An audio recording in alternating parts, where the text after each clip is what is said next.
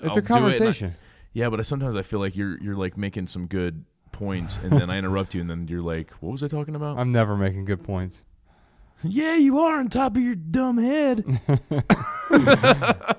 All right. Uh, hey guys, good to- welcome to the Minimalist Podcast with Sweeter Coles as your new host.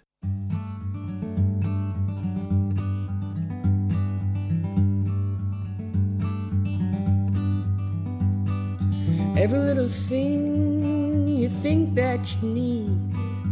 Every little thing you think that you need. Every little thing that's just feeding your greed. Oh, I bet that you'd be fine without it.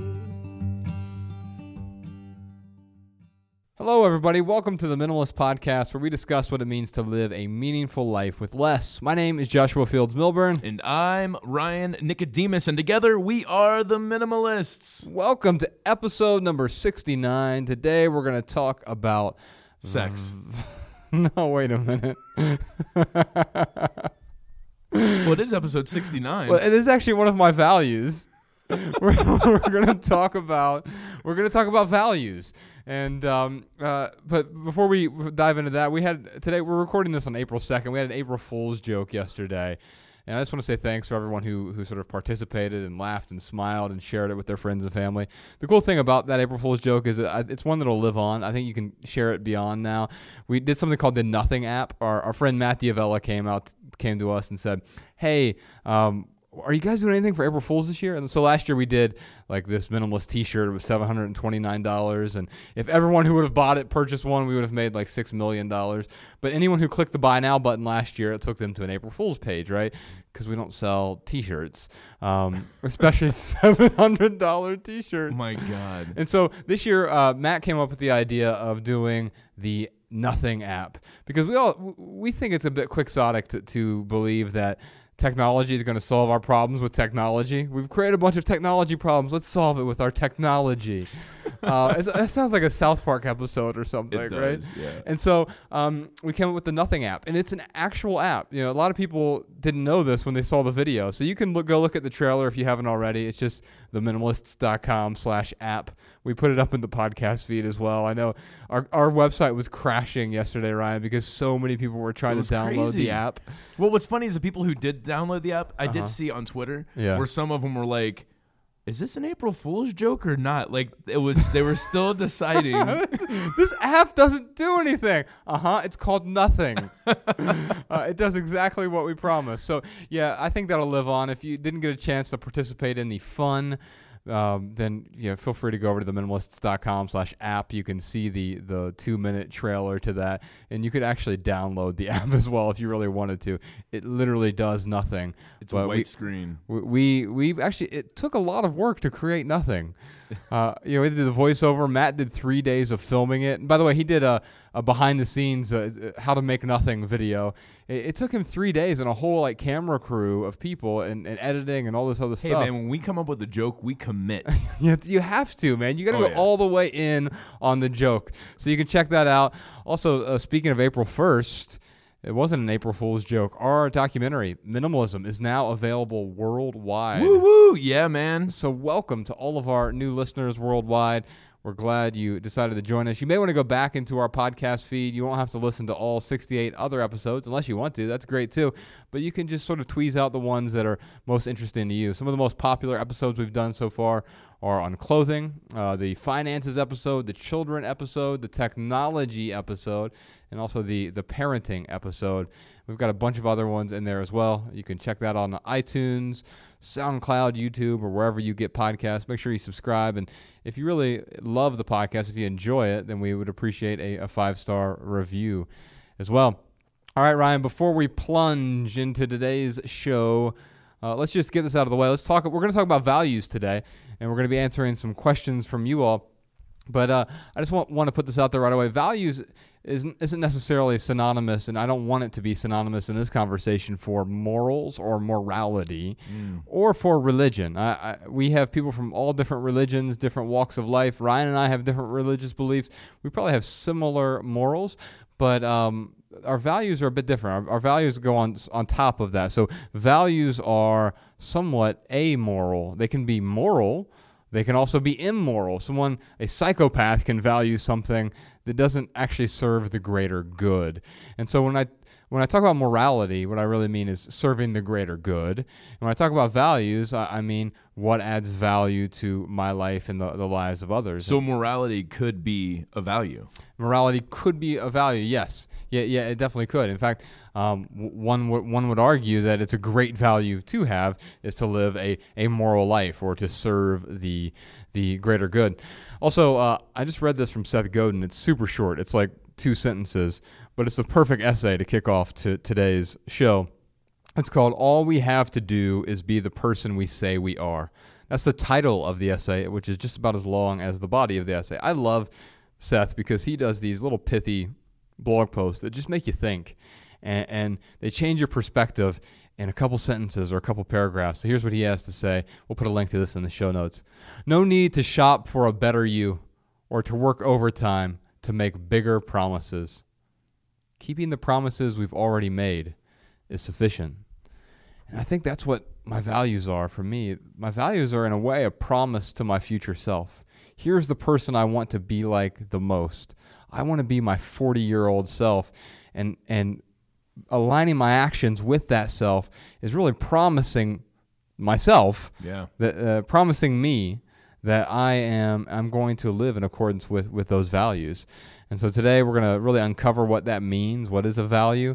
And uh, oh, before we j- jump into the, the callers, Ryan, a couple of, of quick updates from, well, two things.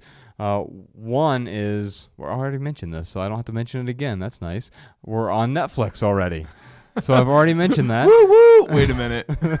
it's April Fool's, not Groundhog Day, right? Oh yeah. No, the, the second thing to mention is um, we are hitting the road one week and one day from today, well, from the day that's post at least. We're head, headed out for the Less Is Now tour. We have proposed 47 different cities. 19 of those we've already announced. Tickets are available for the first 19 cities over at lessisnow.com. Ryan and I are going to give a talk about minimalism. We're also going to record a live version of our podcast and answer all of your questions, or at least some of your questions, while you're on the road. We'll dish out some free hugs, so come on up and say hi after the event as well.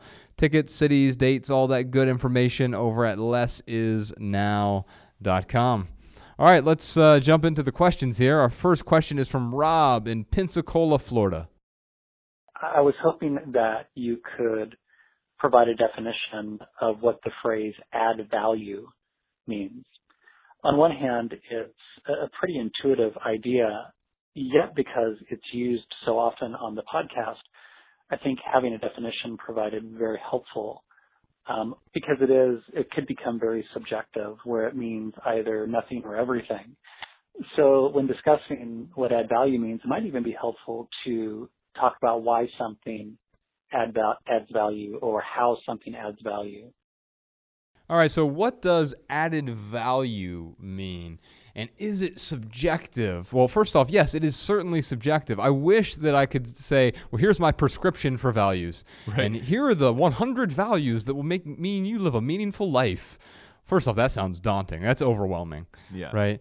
And and so uh, I, I don't have a prescription for you because the thing Well, it that- sounds boring too if everyone had the same values. it, it would be boring, right? Because we'd all be living the same exact life and we'd be robots. Yeah. And, and so uh, I, I don't have a prescription for you, but I can tell you what some of my values are and some, what, are the, what are the different areas of values as well. So you need to get clear on, on what, what does value mean to you. So to me, Rob, value just means if something adds value to my life, it serves a purpose or it brings me joy. If not, then it is not a value. Now, we have to talk about different types of values because there are some values that not all values are created equal. Some are certainly more important in our lives than others. And so, because it is subjective, you need to determine what are your values. And so, uh, my partner and I, Becca, uh, she she and I have been sitting down and really going over this exercise of looking at the different types of values in our lives. In fact, uh, she's working with a lot of her clients now over at Minimal Wellness uh, and helping them identify what their values are as well as part of their, their health plan. It's part of, it's just helping them get a, a clearer mindset on what they what they want. And so she put together this worksheet that I think will help people out. If you go to minimalwellness.com/values, it's the same sort of formula that, that Bex and I use to identify what our values are.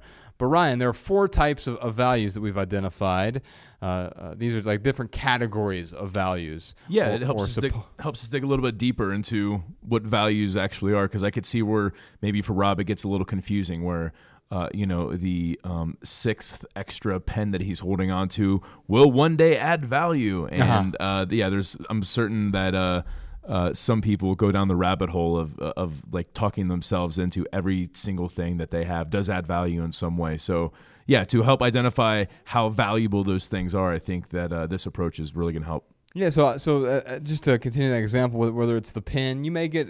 Uh, I have a pin here with me. I get value from that pin, but I don't get the same value from that pin as I do from our relationship. Right. So relationships are a value, but a tool like a pin is a value. How do I distinguish those? Well, there are four categories that we'll talk about here, and we won't go through each of our individual values in detail, but we'll at least give you some examples here. So first off, you have the foundational values. Now Ryan and I wrote about those values, the five uh, most important we call higher order values, and for this point, the point of this exercise, I'll call them foundational values.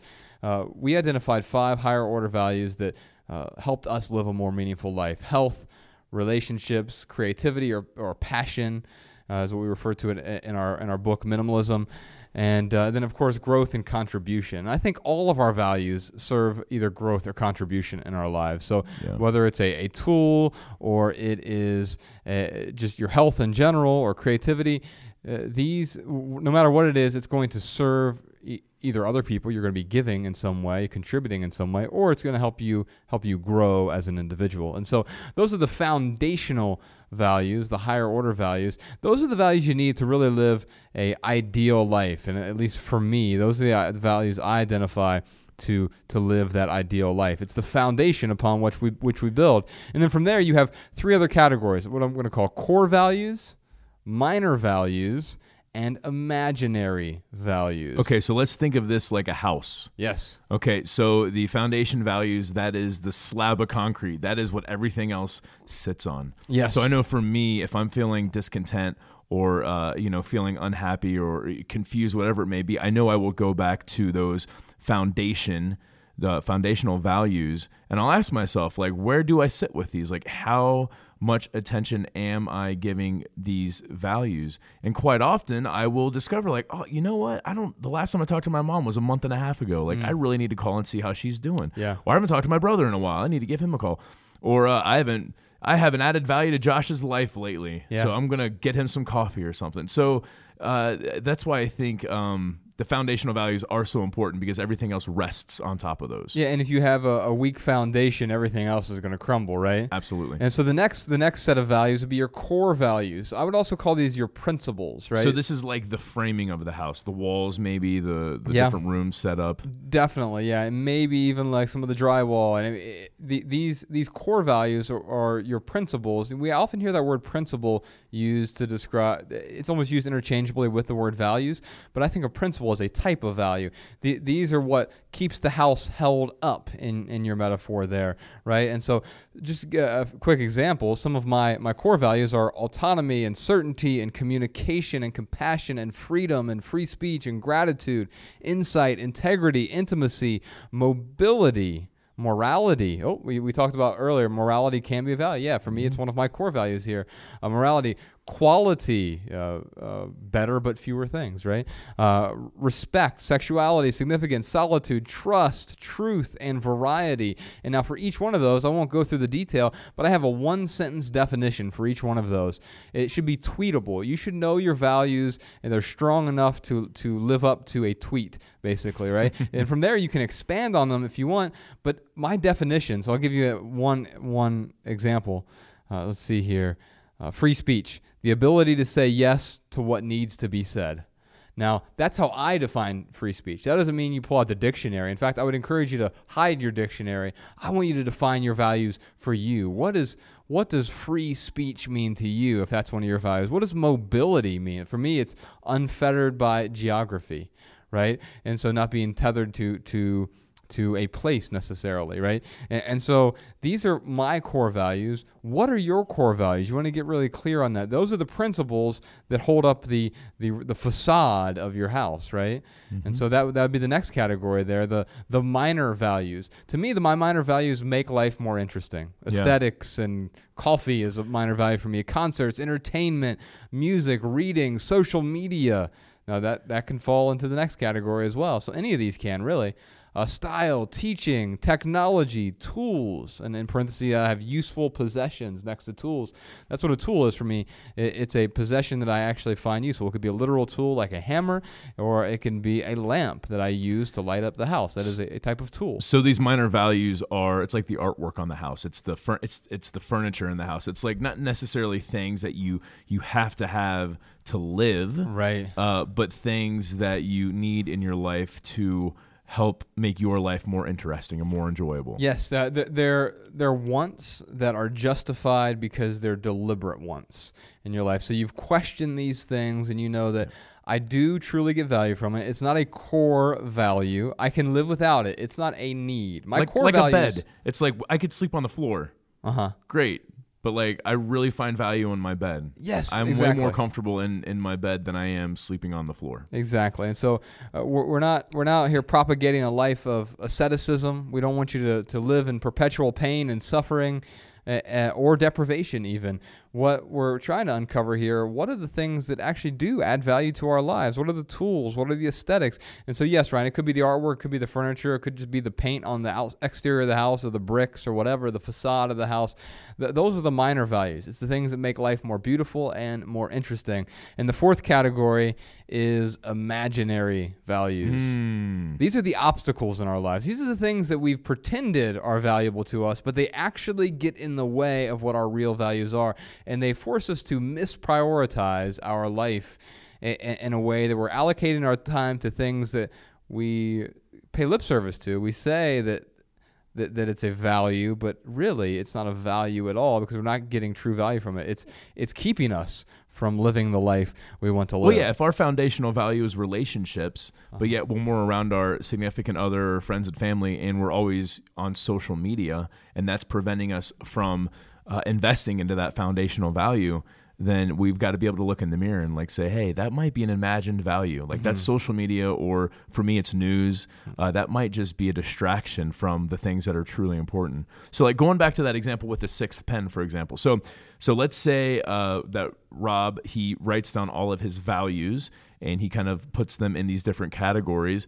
Well, that's when you can take things like that sixth pen, or maybe it's a sixth junk drawer, and ask yourself, like, is that serving any of these values uh, here that I listed out? And if it's something that serves uh, an imagined value, then again, like we've got to be honest with ourselves and ask us if it's actually something we need to uh, spend time on. I think maybe the thing I would ask there, if we do have an imaginary value, so some of my imaginary values, for example, are chocolate Chocolate is a an imagine because I it tastes good to me and I am able to enjoy it, but it sometimes gets in the way of what any of, any of my other sort of health goals would be, right? right? And so if it gets in the way, then it is then an imagined value. Where, but the question is, can I make that a minor value? And for me, it, the answer is yes, because I will temporarily deprive myself of that, and I'll limit myself to the amount of chocolate that I'll eat. Are you unwrapping chocolate underneath the table right now? what?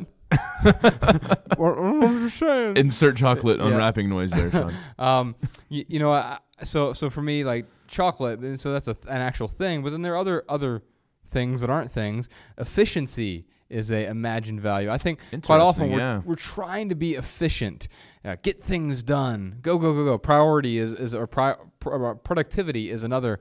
Um, uh, imagined value on here. We try to be productive all the time. We're busy, busy, busy, but we're not necessarily effective or doing things that are meaningful. And many of the things that we do ape the form of productivity, but don't actually allow us to produce what we want to produce. They don't serve our values. So, email is a good example for me. Right now, that's probably a minor value, but it is very rapidly slipping into the imaginary values because it, it stresses me out and it gets in the way of my other values. And, and you know, I'm interested to see can I live a life without email even?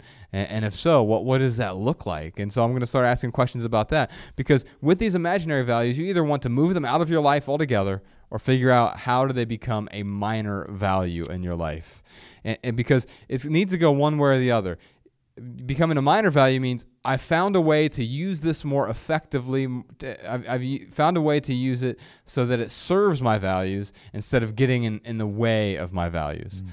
And uh, let's see, scarcity is another imagined value for me, imaginary value, because man, as soon as like I, I get into that like you see you, it, it, the, it's most pronounced in commercials obviously right? Like act now supplies are limited. I better act now. Be, right. and like it it spurs you to take action which is okay in some cases but most of the time it's imaginary scarcity. that is so interesting man. You're right like that what a what a brilliant marketing technique. I never looked at it that way but it forces you to make a decision. Uh-huh. like it it forces you to it a decision that has not been in your life right. until you saw that advertisement. All of a sudden, it's like you need you need to decide right now. There's only there's a limited supply. Do you want to act on this or not? Yeah, you're going to miss out otherwise. Wow. Yeah, and so scarcity is one, and there are other things for me too, like Instagram or YouTube. Uh, YouTube is definitely an imaginary value for me. Uh, the way that I use it, like I would just binge it. Um, and so I found a way to make it a bit of a minor value by turning it into entertainment, entertainment, and scheduling an hour a week to just like sit down and watch and, Canadian rap battles. Yeah, sometimes Pat Stay is my favorite Canadian rapper. Um, but uh, uh, anyway, um, it, it's really about determining what are what are those things that are getting in your way right now, and the things that you're pretending are valuable to your life that aren't. Mm-hmm. So Ryan, I'm sure you had had many of these back in in your life of yesteryear where yeah. it was you know some sort of T-shirt or something in your life where you're like, yeah, I'm gonna use that someday. I'll hold on to that. Yeah, I mean, yeah, like yeah, you mentioned T-shirts. It's like I think back in the corporate day, every single event we went to, we got some type of like corporate logo T-shirt. Here, welcome to this event. Have a T-shirt. They were incredibly uncomfortable too. Yeah, like, like really yeah, they stiff were, cotton. They never they never fit right. But you know, it was great to have for yard work or like if I was doing some you know drywall or painting around the house or something. Like it was nice to have a, a junk shirt. Yeah, you're not going to wear out in public, really. Right. So there were there uh, was a, a certain value there, but when I had 20 of them, there is no there's no value with 20 of them. Did you ever wear all 20 of them at once? that could be an interesting experiment, like putting all 20 on to realize how absurd. I think the there's a YouTube video of some guy doing that. he like put on as many shirts as he could. Anyway, no, but I mean, I, I think writing out yeah, writing out this list, um, it does help you to get more clear on okay, what exactly is uh, valuable to my life, and, and what am I just Im- imagining has value? Like, you know, uh, back in the corporate days where I would just drink every single day, mm-hmm. uh, as much as I could to uh, get that nice drunk feeling mm-hmm so then I could go to sleep at night and wake up and like you know do the whole day uh, over again. Yeah. And you know now, uh, so I would say that at that point, like alcohol was this imagined value, mm-hmm. and now I'm at this point where if I'm out with Mariah, especially like when her sister's with us, mm-hmm. uh, like we were in Chicago, we went to her uh, restaurant that she works at, and she like brought out this sorbet, and um, she's like, "Oh, you're gonna want to have some Moscato with that with that sorbet." Now Moscato, uh, I know you don't drink, Josh. Moscato is a very sweet wine. It's a dessert wine. Okay. Um, you typically you just you typically don't just sit there and drink glasses of Moscato. Okay. Um, it's so it's so incredibly sweet. So uh, that's like something that I, I never would have ordered off the menu in my life.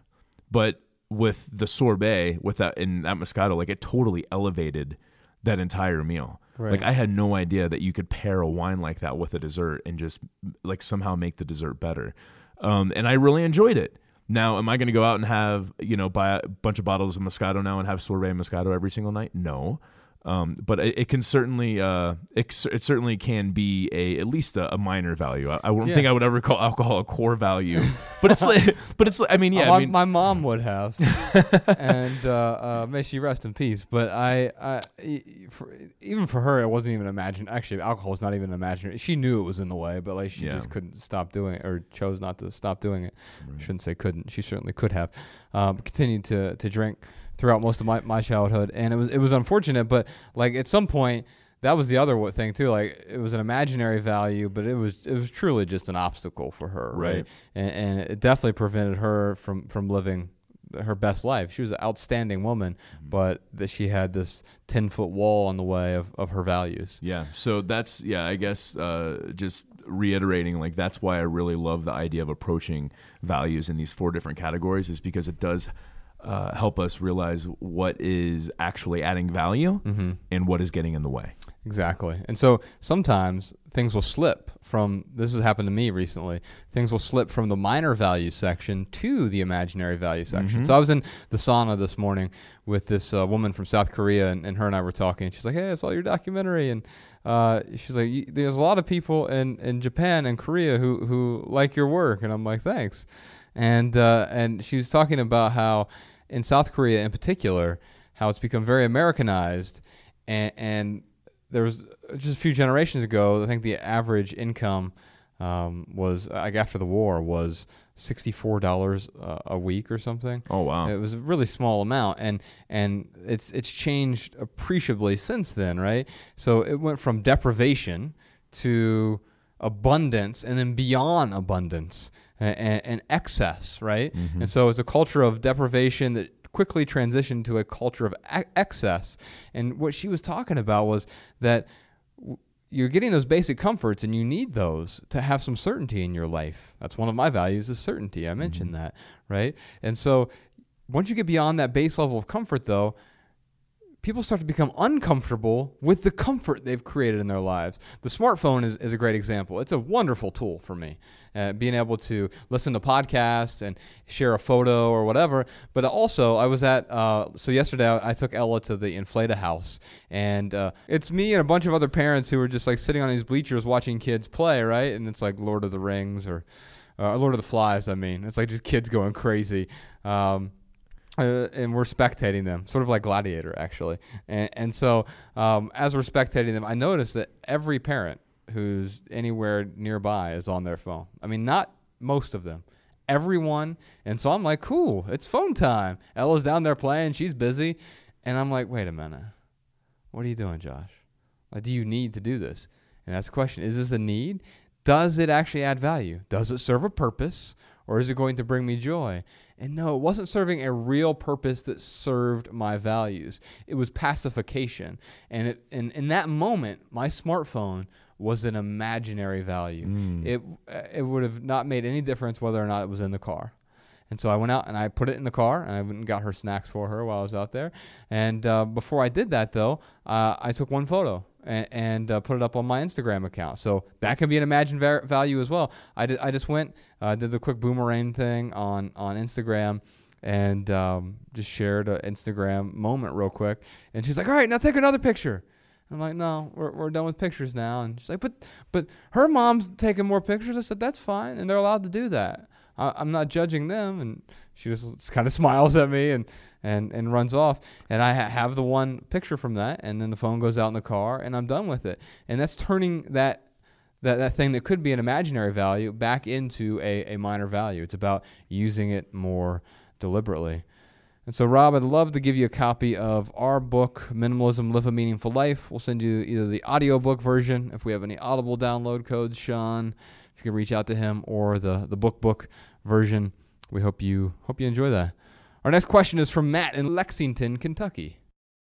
when you place all your identity in your corporate job, just like you guys talked about, and you know you you minimalize that part of your life, right? I minimalize that part of my life as far as the job's concerned. How do you go from changing your identity where it's is all about corporate America and how far you've made it, and those are the things that you talked about, you know, and and how do you how do you change from that to your identity into something else? And I don't know if that if that makes sense. I'm I'm trying to figure out what is my identity you know, who am I without being this thing that I put 10 years of my life into? You know, Josh, if, if Matt went through this exercise of writing down all his values and and putting in, putting them in one of these four categories, I bet you, if it's not in his uh, foundational values, mm-hmm. then it would be in his core values of being uh, someone who who contributes something, uh, you know, uh, more than themselves. Uh, someone who needs recognition. Yeah, someone- significance is a value that I that I have on mine. Yeah, and I think everyone needs to feel significant to a certain extent, for sure. Yes, and and being accepted. Right. So you know, uh, keeping that in mind, the the question is is how can you take those things from your corporate experience, Matt, your your your job title uh, well, not from your job title, but your actual job. Right. What can you take from there? Like with me, I remember going through this same thing, and I'm like, wait a minute, like I really love to uh, lead. I really love to contribute. I really love to also be accepted. And these and, are the things you loved about your yeah. I, I, love. I, yeah, I, I need to be uh, be significant in someone else's life, and I was able to do things like uh, you know, do uh, go to the food kitchen or uh, contribute to like Big Brother, Big Sister, or or maybe it's another community project, uh, Matt. Like just look at look at the things that you can incorporate into your life that will still uh, fulfill these these needs that you have. Um, but instead of it being, you know, 20% of what you do, find something where, you know, that's 60, 70, 80, 90% of, of it. Yeah, it's, it's about really making that shift. And, and so, you know, it's, it's interesting because my shift happened while I was still in the corporate world because we asked these four words in this single question. I think it's a, a rather per- pernicious question. It's what do you do? When you meet someone for the first time, that's one of the first things that we hear. What do you do? And then we give whatever our title on our business card is, and then that person recites back their title on their business card. And we spend the next 5, 10, 20 minutes talking about our vocation. There's nothing wrong with that. We all have to earn a, a paycheck, but our identity then gets wrapped up because we answer that question so frequently. And I had a good answer to that. I'm the director of operations for 150 retail stores, and that was an impressive answer, but it's not the only thing I did. When you ask, what do I do? Well, I go to concerts, I read books, I write, I eat dinner with my family. Like, what do you mean, what do I do? Oh, you're saying, where do I work so I can compare you to me on the socioeconomic ladder? And, and when we posit the question that way, it totally changes. And so what I did is I changed the way that I answered that question. I spent a year experimenting. When someone came up to me and said, What do you do? I said, I'm really passionate about X. Now, for me, that X was writing. But it's a great experiment. I've had a bunch of our readers have, have tried this in the past, where instead of telling people what your business title is, tell them what you're passionate about. And then flip the question around. Say, what are you passionate about? Now, you might get a deer in headlights at first, right?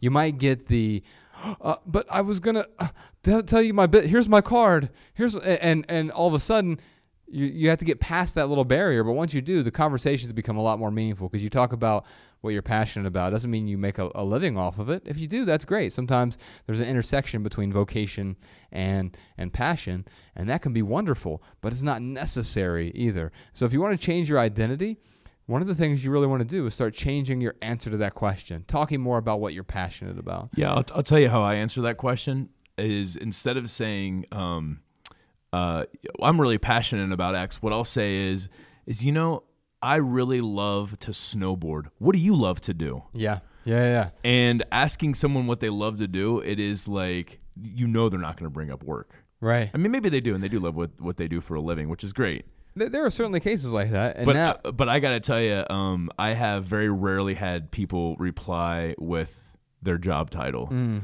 Um, although I will tell you though, it, it I have, and I guess you probably experienced this too. Where even you know you answer with, um, "I'm passionate about this." What are you passionate about? Mm-hmm. Eventually, they'll be like, "Yeah, but what do you do for a living? how do you make money?" And I'm like, are you asking me how I make money? Is that is that what you're asking? Yeah, such a weird question. It right? really is, man. Yeah, you're like, um, what's your social security number?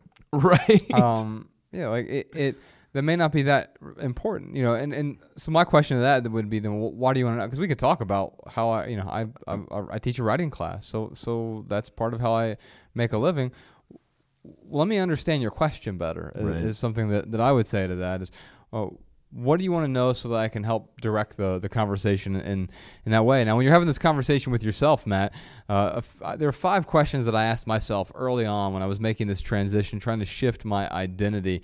The, the first question I asked is, why did I give so much meaning to this stuff? Now, for me, that was actual stuff, physical, material possessions, stuff, stuff. But then also like other stuff, uh, how I spend my time. Why, why have I given so much meaning to this stuff, this lifestyle that I've that I've created, right? And then uh, the question, the follow up question of that is, what's truly important in my life? And that's different from why have I given so much meaning to these things in the past. What am I going to focus on? What is truly important in my life? The third question I asked is, why have I been so discontented? Because I created what's supposedly the ideal life, but I wasn't contented by it uh, I felt overwhelmed and stressed, and, and, and because I was living by someone else's template, right?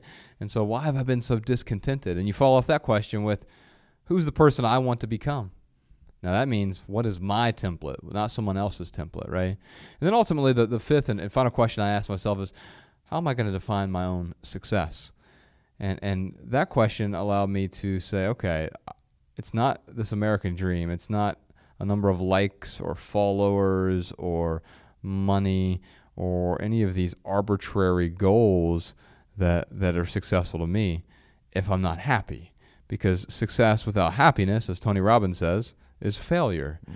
And, and, so you can be as ostensibly successful as you want, but if you're discontented with life, is that real success? No, for me, happiness is is growth and contribution and and and and, and being willing to to acknowledge that that's ever changing and, and if I don't if I don't realize that that's always changing, then I'm going to become stagnant.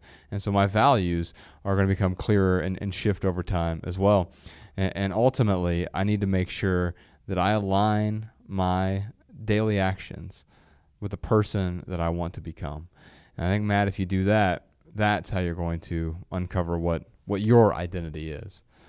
Uh, we'd love to give you a copy of our book, Everything That Remains, Matt. It's uh, Ryan and I moved out to a cabin in the middle of nowhere, Montana, like five years ago, and started writing this book about our, our five year transition from being these suit and tie corporate guys to becoming minimalists. And it was a heck of a time, but in that in that process, especially in the middle, chapters seven and eight in particular, um, we really had to start questioning our identity. So, in there is the story of us questioning our own identity and how we made that that shift as we as we jettisoned the the things in our lives and started filling our life with uh, with what was truly important. We'll send them a signed copy of the audio version. our next question is from Andrew in Vermont. I was really unhappy for about seven years, and so was and I had unhappy marriage, unhappy life. And last spring, me and my wife sold pretty much everything we had, and we took a six-week trip across the United States uh, with our two toddlers. Uh, and now I live back in Vermont. I have a completely different job, and I've really embraced the minimalism point of view. Uh, my question for you today is about values. Um, in the past years that you've been a minimalist and identified as that, have you found that your values have changed? Um, and how do you how do you deal with that? And what's the best way to deal with that? So Andrew's story reminds me of uh, a story that I was telling on Facebook Live the other day, Ryan, when we were having one of our Mondays with the minimalist sessions. We were answering some questions, and to me, I have this friend. He he does canning or what they're they're jars but we call it canning. But they're mason jars. and I want to call it mason jarring. But he, he, he does jarring with like foods, foodstuffs, right? I love food. Me too, man. and so, but yeah, if you have a whole basement full of these jars, before you put anything in them, you have to boil water and sanitize these things so that they're clean. But if you boil the water and sanitize these these jars and then put them back on the shelf for a month, they're not ready a month from now, right? And it, to me, that was the perfect metaphor for minimalism because Andrew's talking about how they sold all their stuff and then that would have been the first step. Getting rid of the clutter is the first step, but it's not the end result because you then have to figure out what to fill it with. Once you've sanitized your life, so to speak, you have to figure out what to fill it with. And and then he filled it with some travel. He and his two toddlers and his wife went and took that six week trip, and and um, man, he he's found more happiness in his life. And now that he's back in back in Vermont and he has a different job, he he's saying, okay, have my values change? And he's asking us, guys, did your values change once you embraced minimalism? And I think for me. Uh, the short answer is no, but my priorities changed. So, not my values, but my priorities. And also, my beliefs change. I, I, think of my beliefs as the pathway to get to the values. And, and that's why Ryan and I have radically different beliefs about religion and also about politics, but we have similar values. We get to the same place via different pathways. And I've recently been writing about this and thinking more about it as not just a, a like a road pathway, but more like a waterway. And the water sometimes gets redirected as your beliefs change. If something just comes and plugs up the dam, then all of a sudden your water is going to move in a different place. Your belief is going to change. You're still headed toward your values, most likely, mm. but your values rarely change. They, they, tend to solidify. And for me, my values with minimalism, once I got the excess out of the way, I was able to see clearer and, and more clearly identify what my values are and, and put it into practice and writing them down and then trying to live that life in accordance with, with my values. And now, whenever I feel discontented, uh, I I realize it's easier for me to determine why because I'm just not living up to my values. And so because it's easier for me to determine why, it's also easier for me to to fix it. Or maybe not easier, it's simpler for me to fix it because I'm able to identify what the problem is and that's the the first step in in offering any sort of solution. Yeah, no, I totally agree, man. Uh, yeah, my values again, the short answer is no. My values did not change uh, once I went down uh, this this path of, of minimalism and introducing this philosophy into my life, what it helped me do is be honest with myself. It helped me to like look in the mirror and really get clear on like a what my priorities are mm-hmm. and to act on on those priorities. So uh, no, I, I don't think uh, I don't think my values uh, changed, but but yeah, certainly um, I just have a much clearer picture now of what I need to focus on. I was just thinking about this, man. Like I didn't know what my values were really. I mean, I probably could have rattled off some things yeah. that, that, I would have said were a value. Yeah, you listen. Oh, well, my health is important, obviously. Right, right. But yeah. I was 80 pounds heavier, and I was eating fast food and and loaves of bread and yeah and i'm like oh my relationships are important but my mom lived a half hour away and i you know might have seen her like six or seven times a year. Yeah and it's yeah. i mean i didn't really do a good job of fostering relationships. Yeah lip service priorities we call it. Well andrew we'd love to see you man. If uh, we're going to be on tour the less is now tour a bunch of different cities but the second city we're coming to is Burlington, Vermont, and we hope to see you there. We've never been to Vermont. It's one of two states we've not been to, so we're excited to see you there, Andrew. If uh, Sean, if you can reach out to him, maybe get him a couple tickets if he's if he's able to go. For anyone else who's interested in seeing any of those other tour dates, it's just lessisnow.com. That first little wave is, I mean, Pittsburgh, Burlington, Boston, Portland, Maine, and then from there, we're dispersing all throughout the country having a, a, bunch of a bunch of good events. So we hope to see you all there. All right, we'd love to hear what you all have to say. So if you have a comment or a tip about values, including advice for any of our callers today, then leave us a voicemail 406-219-7839. You can also email a voice memo to podcast at theminimalists.com where air our favorite comments and tips on the next episode. Hey, guess what time it is? What time is it? It is time for our hashtag Ask the Minimalist Lightning Round, where we answer questions from social media. We are on Twitter and Instagram at the Minimalists and Facebook.com slash the Minimalists. During this lightning round, this is where Ryan and I do our best to answer each question with just a short, shareable, less than 140 character response. We also put the text to these minimal maxims in the show notes so that you can copy and share our pithy answers on social media if you'd like. Kiki wants to know it's hard for parents to pass on the minimalist ideals in the materialistic society. Any tips? Okay, so my, my short answer to this one, Kiki, is to demonstrate our values, we must do more than tell, we must show. And really what I'm saying there is is you can you can tell someone their values or your values to your blue in the face, but they mean nothing without action to back it up. Preach. Kiki, leading by example is the best way to transfer our values and beliefs to others. Mm. Yes, indeed. All right, Sophie wants to know how has minimalism changed your values? I kind of talked about this with with Andrew a little bit, but here's my more concise, tweetable answer. Minimalism didn't change my values. It helped me discover what my values are. Yeah. Minimalism helped me to stop giving my values lip service and take action. Mm. Yes, indeed. Our last question is from Pia. If you are living by your values and not happy, how would you go about changing things? Mm. So I, think it's quite the quandary, and I think that's maybe where I was before Yeah. in the corporate world, Ryan. So here's the answer I would have given myself at age 28. If you are living by your values but aren't happy, consider changing what you value. Yeah, I said something similar. I said, if something you value is making you unhappy, you may not value that thing as much as you thought. Yes, indeed. All right. Well, let's move on to our added value portion of the show. This is where we each recommend something that has added value to our lives recently. Ryan, what you got? Dude, I'm about to change your life and our listeners' lives. We should just cut the podcast right there. no, but seriously, to so be my- continued. to be continued. Last time on the Minimalist Podcast. No, um, my my friend Abe Risho came over the other night. We had some of the refugee. Uh, I had a couple of the refugee families over, and there's probably like ten of us. Um, I went to Shashu. Uh, she's from Eritrea, and I'm like, hey, if I invite you over.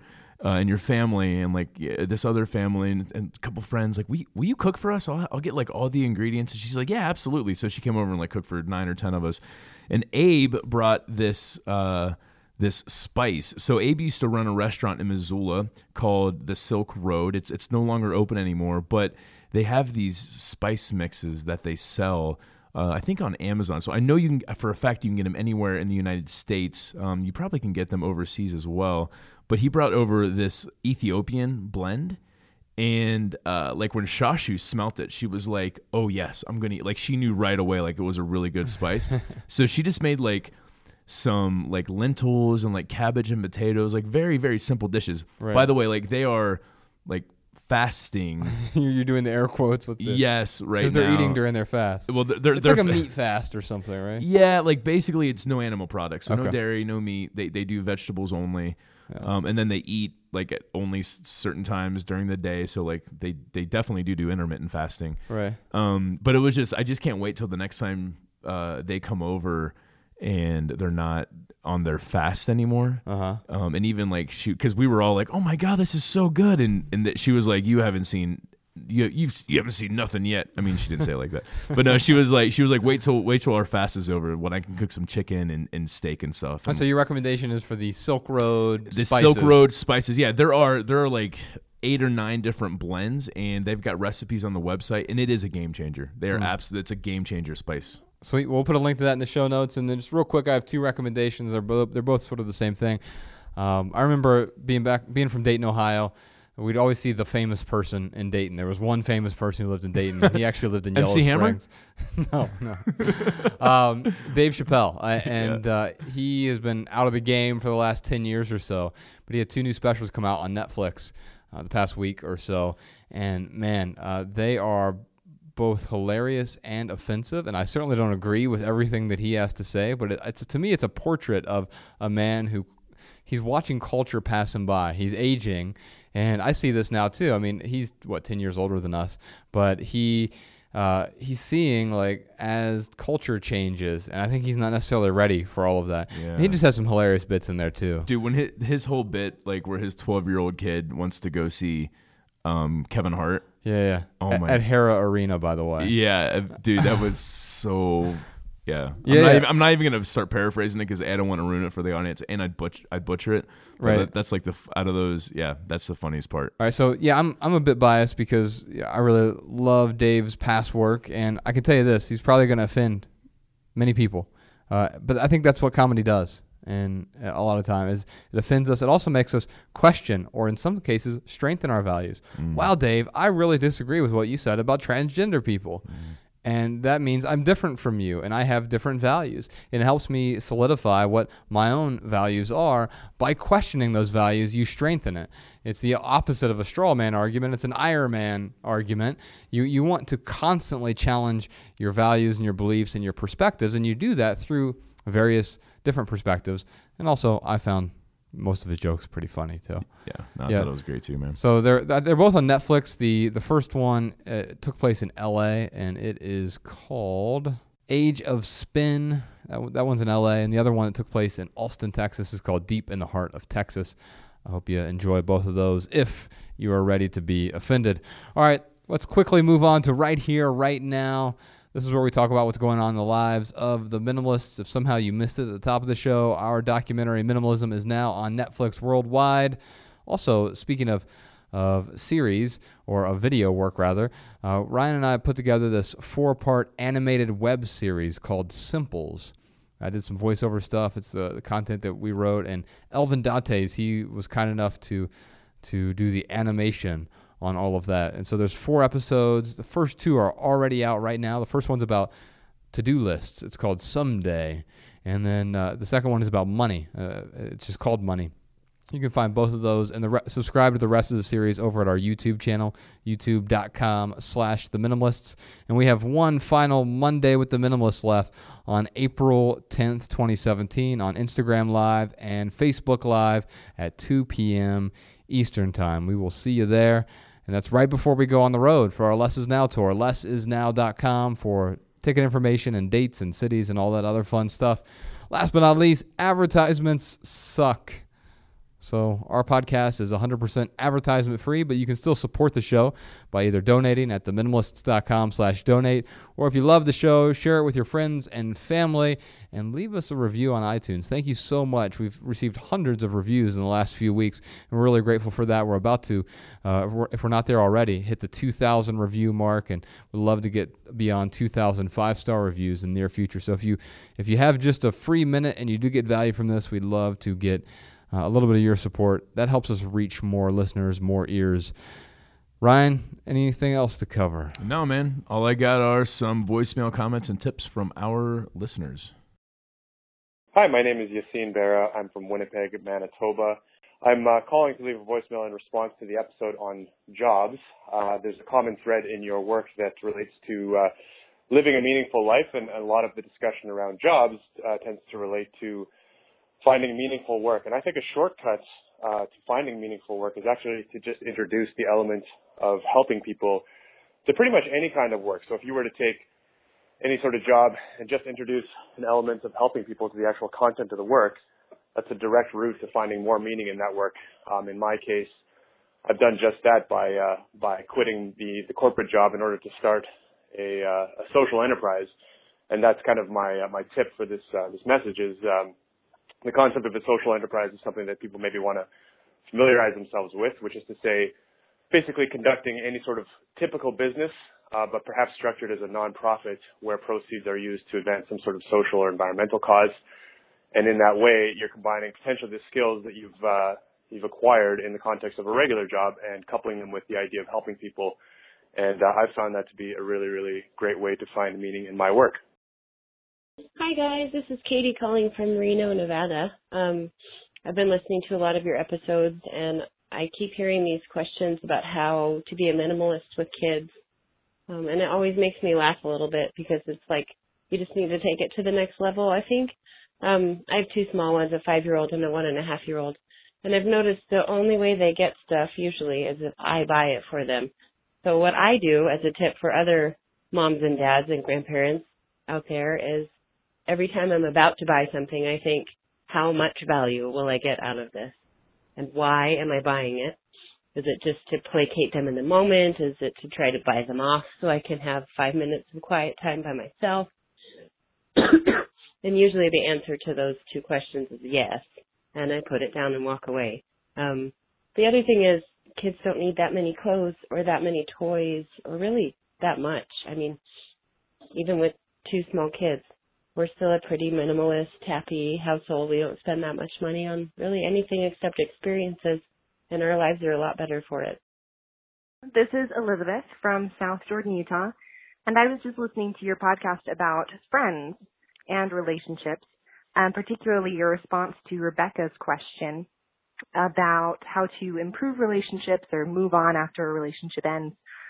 As someone who does believe that relationships are one of the things that we take with us when we go, so to speak, I really appreciate your advice on how to take inventory of relationships to make sure that we're all staying on the on the right track and on the path that we want to be.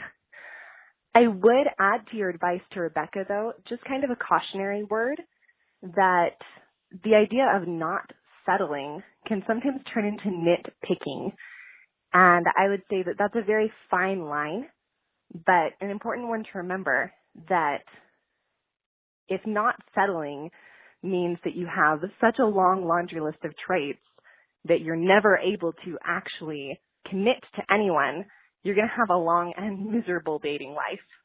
I would also add that it's important to remember that sometimes the people who are the best for us are the ones who challenge us the most and in many ways are the most different from us. I know that's been my experience with my relationship with my husband. And I wanted to put that out there for anyone else who's listening that just because it might be hard or challenging doesn't mean that you're settling. In some ways, uh, you might be winning in those situations more than others. All right, y'all. That's it for this episode. If you have a question for the minimalists, give us a call 406 219 7839. You can also email a voice memo to podcast at theminimalists.com. And if you leave here with just one message, we hope it's this love people and use things because the opposite never works. Thanks for listening, y'all. We'll see you next time.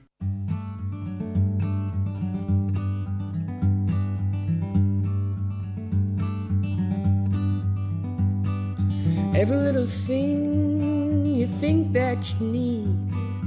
Every little thing you think that you need. Every little thing that's just feeding your greed. Oh, I bet that you'd be fine without it. Every little thing that you gotta have. Every little thing that you gotta have you gotta reach for and you gotta grab. Oh, I bet that you'll be fine without it. So tear your eyes away or tear